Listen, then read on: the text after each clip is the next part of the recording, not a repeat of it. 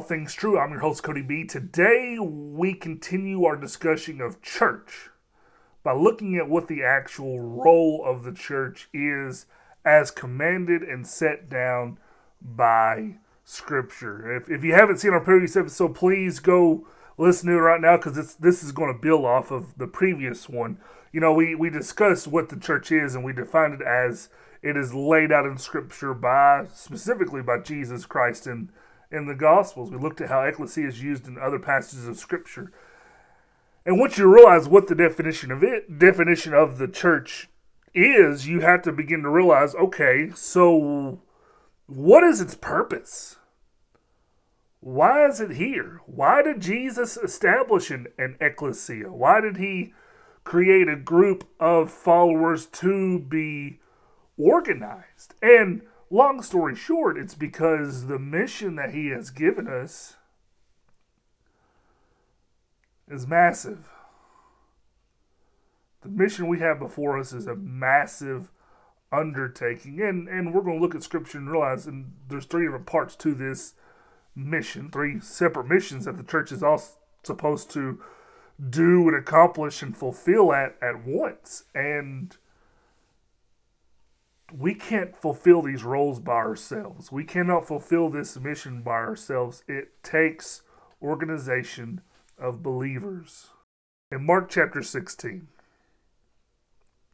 we have the very first part, not the whole part, but the very first part of the mission Jesus and God has given us it's the most well known part um, among Christians. It's, it's the one we always teach that we have to fulfill, but it's by no means the only one. In Mark 16, Jesus is ascending into heaven or about to ascend into heaven. Before he leaves, he is going to give his apostles, his disciples, a mission to fulfill. As apostles, they are witnesses of his resurrection, of his death, burial, and resurrection knowing that he died, knowing that he was buried, knowing that he was resurrected, and seeing it would be essential in the first few days and the first few years of the start of the church and the start of Christianity. And Jesus gives them this command. He says in verse 15, He said to them, Go into all the world and preach the gospel to all creation. He who has believed and has been baptized shall be saved. He who has disbelieved shall be condemned. It's the Great Commission, the great task. Go to everyone that we see, everyone that we know, and tell them that Jesus Christ has been raised from the dead. Share the gospel story of the life, death, burial, and resurrection of Jesus Christ. Other other gospels will go on to say and tell teach them to observe all the things I have commanded you. He says at the end of, of the Gospel of, of Matthew. And our role is to teach.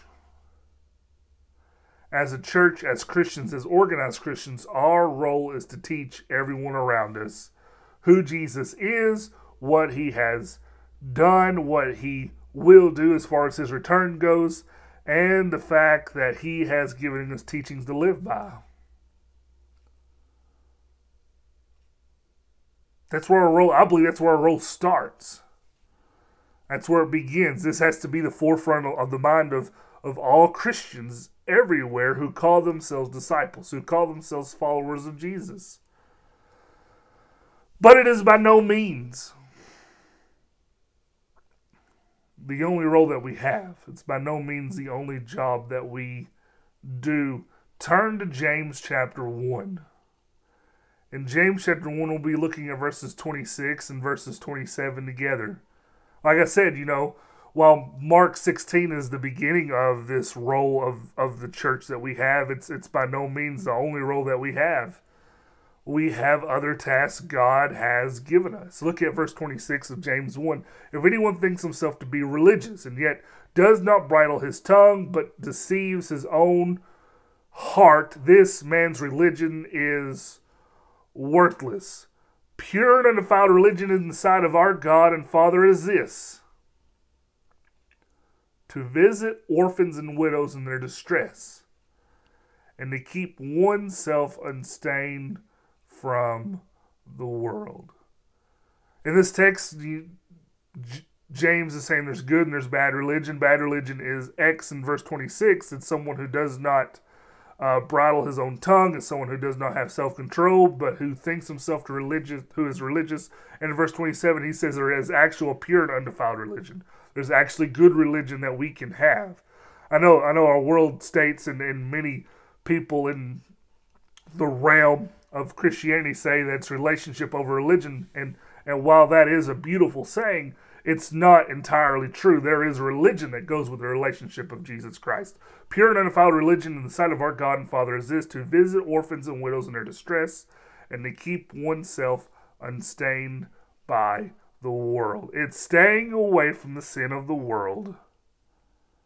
But as far as the role of the church goes, in this text, he says visiting orphans and widows. Some some some translations say taking care of orphans and widows, but it's taking care of the least of these. Looking after the ones no one else is looking after and no one else wants to look after. Children who have been abandoned, women who have been abandoned. And and the reason why he lists orphans and widows in, in this text is because that's the number one group that was the groups who suffered the most in the first century. I believe it doesn't just apply to orphans and widows, but it applies to everyone has been forgotten. Everyone who has been abandoned. Jesus himself said, Love your neighbor as yourself. Jesus himself said, Love your enemies. That includes visiting them in their distress. I mean, he goes as far as to say, if your enemy is hungry, feed him. If he's thirsty, give him something to drink. If he's naked, clothe him. Take care of our enemies. And if we're taking care of our enemies, who does that leave out? It leaves out nobody.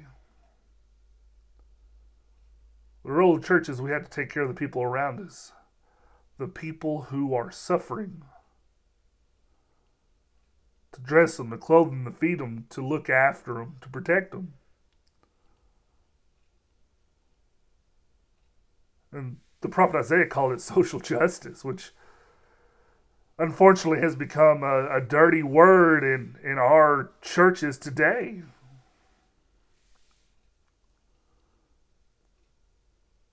But it's what Jesus taught in, in, the prophets. It's what he taught in the old. It's not Jesus. Sorry. It's what God taught in the prophets. It's what he taught in the Old Testament. It's what Jesus taught in the Gospels. And it's what James is teaching here. Take care of the least, least of these. It is not just a command for Christians to fulfill. We cannot fulfill this man this this command as individuals by ourselves. We need the help of other Christians to do so. That's why it has to fall to the church. No one person, no one family can take care of all the orphans and widows and at least these in their communities. No. That help would not be sufficient. We have to do it as an organized body. Or they get neglected. Take a look, if you will. If you need more convincing, take a look at Acts chapter 6.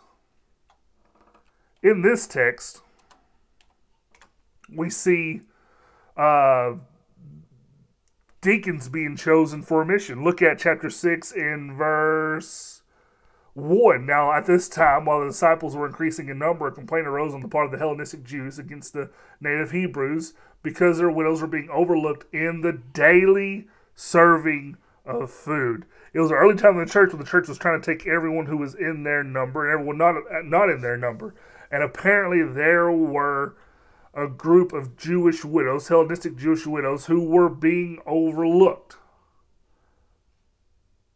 Verse 2 So the twelve summoned the congregation of the disciples and said, It is not desirable for us to neglect the word of God in order to serve tables. The apostles say, Look, if we do this, it would take away from the great commission that Jesus has given us to go into all the world and preach the gospel of all creation.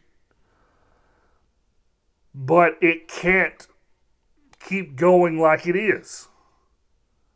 Therefore, brethren, verse 3 select from among you seven men of good reputation, full of the Spirit and of wisdom, whom we may put in charge of the task. And these were the first deacons. They organized a smaller group of Christians to help oversee this struggle of what was taking place, of not taking care of the least of these in the community and in the church. The apostles saw fit that it was supposed to be the organized church's job to take care of the least of these, to take care of the widows, to take care of widows and orphans. The third row I want to talk about today is going to come from Romans chapter 12. We're going to look at verses 9 through 13. It's kind of a little bit of an overlap in, in Acts 6, um, which, which, which, is a, which is a good thing. Uh, Paul writes, Let love be without hypocrisy. Abhor what is evil, cling to what is good, be devoted to one another in brotherly love, give preference to one another in honor, not lagging behind in diligence, fervent in spirit, serving the Lord, rejoicing in hope, preserving in tribulation, devoted to prayer, contributing to the needs of the saints, practicing hospitality. It goes along with loving your enemies. It goes along with with loving your neighbor. It goes along with taking care of the church, and that is the command. The church is to take care of the least of these outside of the church and to take care of the people in the church as well. Uplifting them, loving them, rejoicing together, persevering together, being devoted in prayer together, being devoted in worship together, contributing to the needs of the saints practicing hospitality. Paul's telling the church at Rome, he says, Look, you have to look out for each other.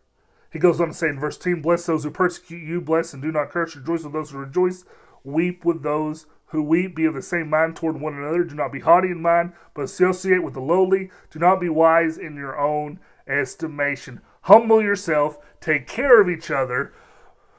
Rejoice with those who are rejoicing, weep with those who are weeping emotionally support each other.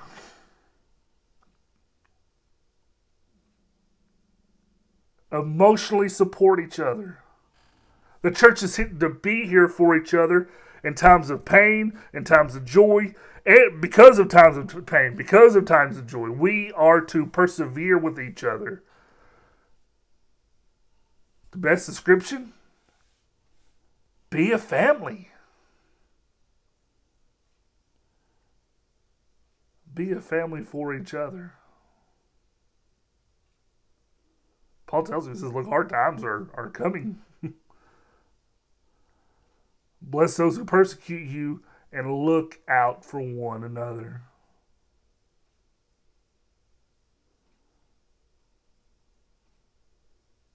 When you look at all three of these commands side by side, you, you look at the command to spread the gospel, you look at the command to take care of orphans and widows. You look at the command to take care of those in the church. You take care of the least of these, take care of those in the church, spread the gospel, teach. It's a combination of all the things Jesus did, lived, and taught in his life here on earth.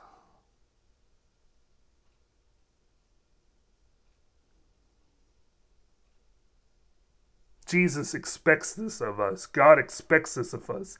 That's why God has put his kingdom here. We are the light of the world. It's not just teach truth every single day, morning, noon, and night. No, we have to actively love those around us too. It goes with the teaching. If they do not feel love from you, if they do not feel the love of God from you, they will not believe because they will not care. Because if you do not share the love of God with the least of these, with those in the world, as well as those in the church, then you are like every other organization that is in the world. You're just looking after yourself.